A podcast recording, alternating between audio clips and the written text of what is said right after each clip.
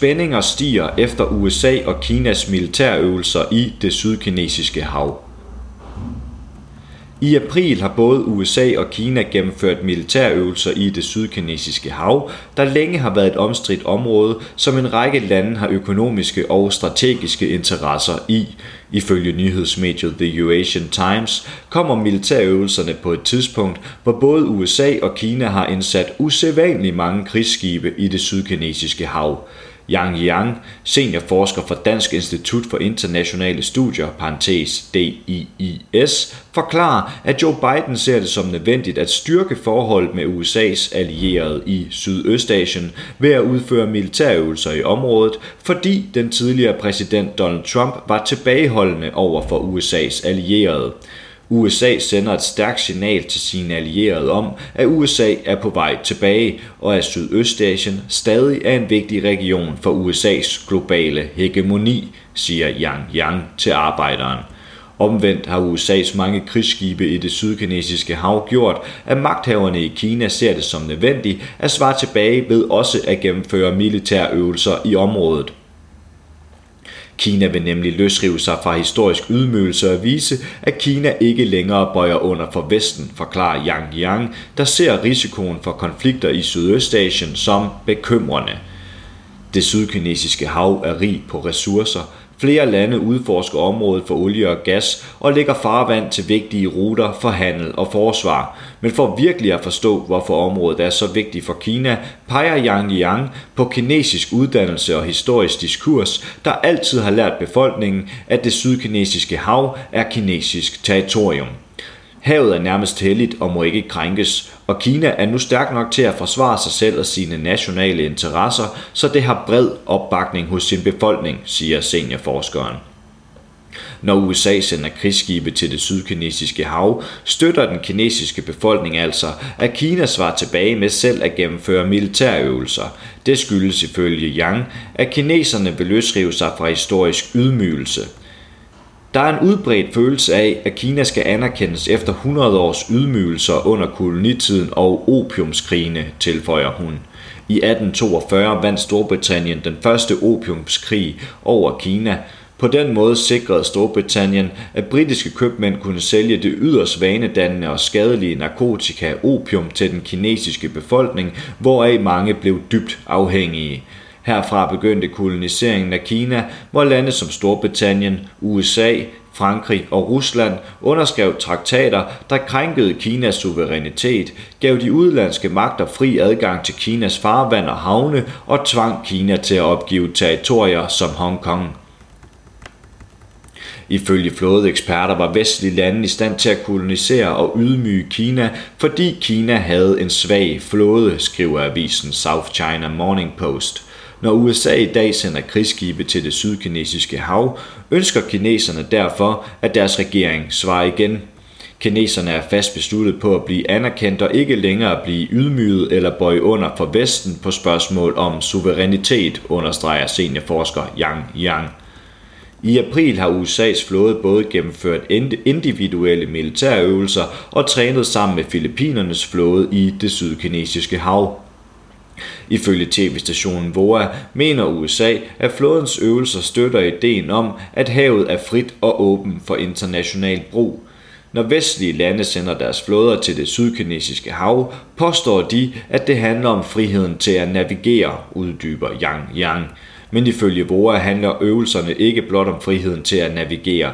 Ved at indsætte flåden i området støtter USA sine allierede Brunei, Malaysia, Filippinerne, Taiwan og Vietnam, der alle gør krav på områder i det sydkinesiske hav. Yang forklarer, at USA's forhold til sine allierede har varieret i forhold til, hvem der har været præsident for landet. George Bush havde primært fokus på Mellemøsten, men blev efterfulgt af Barack Obama, der investerede tungt i Sydøstasien. Dernæst kom Donald Trump, som mest bare fokuserede på ham selv, pointerer Yang Yang. Hvor Trump vendte ryggen til USA's allierede og var tilbageholdende i Sydøstasien, ønsker den nuværende præsident Joe Biden at sende et andet signal – ved at sende flåden til det sydkinesiske hav, gennemføre fælles militærøvelser og styrke mekanismer mellem Vesten og Østen, sender USA et budskab til sine allierede om, at USA kommer tilbage, fortæller Yang.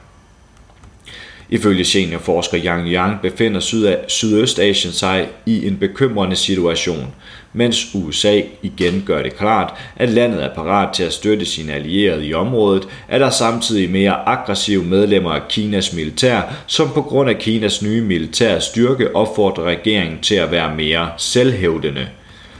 Kinas diplomati har gennem mange år fulgt et princip om, at Kina bør gemme sin styrke og fokusere på økonomisk udvikling, men i dag er der mere aggressive interessenter, som mener, at Kina er stærk nok til ikke at indgå kompromiser og derfor bør stå fast ved dets holdninger, fortæller Yang.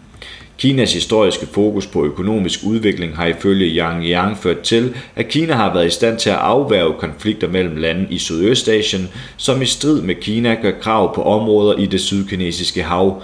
Lande som Vietnam, Malaysia, Filippinerne og Indonesien er nemlig samtidig interesseret i kinesisk investering og at kunne eksportere til Kina.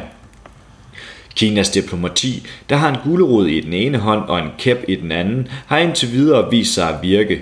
Disse lande vil samarbejde med Kina om investering og handel, men samtidig ønsker USA's allierede i Sydøstasien fortsat, at USA støtter deres territoriale krav for at fiske og udforske området for naturlige ressourcer, forklarer Yang og fortsætter. Men Kina siger til de vestlige lande, at de ikke bør blande sig i det sydkinesiske hav. Kina mener, at det her er en sag mellem Kina og lande i Sydøstasien. For uden det sydkinesiske hav er der flere andre områder i det østlige Asien, hvor lande er i strid over territorium. En af disse er Senkaku-øerne i det japanske hav, som både Japan, Kina og Taiwan gør krav på. Et andet er Taiwanstrædet, hvor både Taiwans allierede USA og østatens fjende Kina har patruljeret med flåder i år. Selvom atommagterne USA og Kina ikke ønsker direkte krig mellem hinanden, frygter Yang, at situationen i Sydøstasien kan føre til konflikter, der vil destabilisere regionen.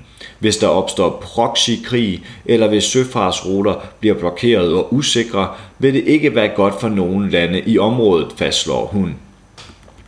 Yang, Yang tror, at en af de eneste måder, hvorpå konflikter kan undgås, er, hvis den regionale organisation for sydøstasiatiske lande, ASEAN og Kina, bliver enige om et effektivt adfærdskodex for, hvem der må fiske, udforske og indsætte flåder hvor i det sydkinesiske hav.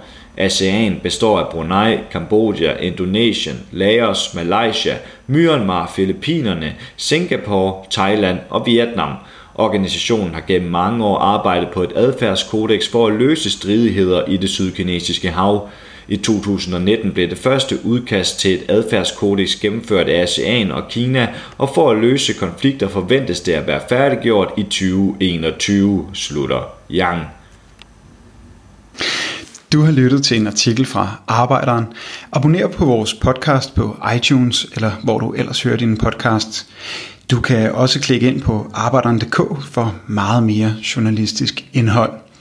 Du er også velkommen til at følge Arbejderen på YouTube, Facebook, Instagram eller Twitter, samt tilmelde dig Arbejderens daglige opdatering på Messenger. Vil du i kontakt med redaktionen, kan det ske ved at sende en mail til redaktion Tak fordi du lyttede med.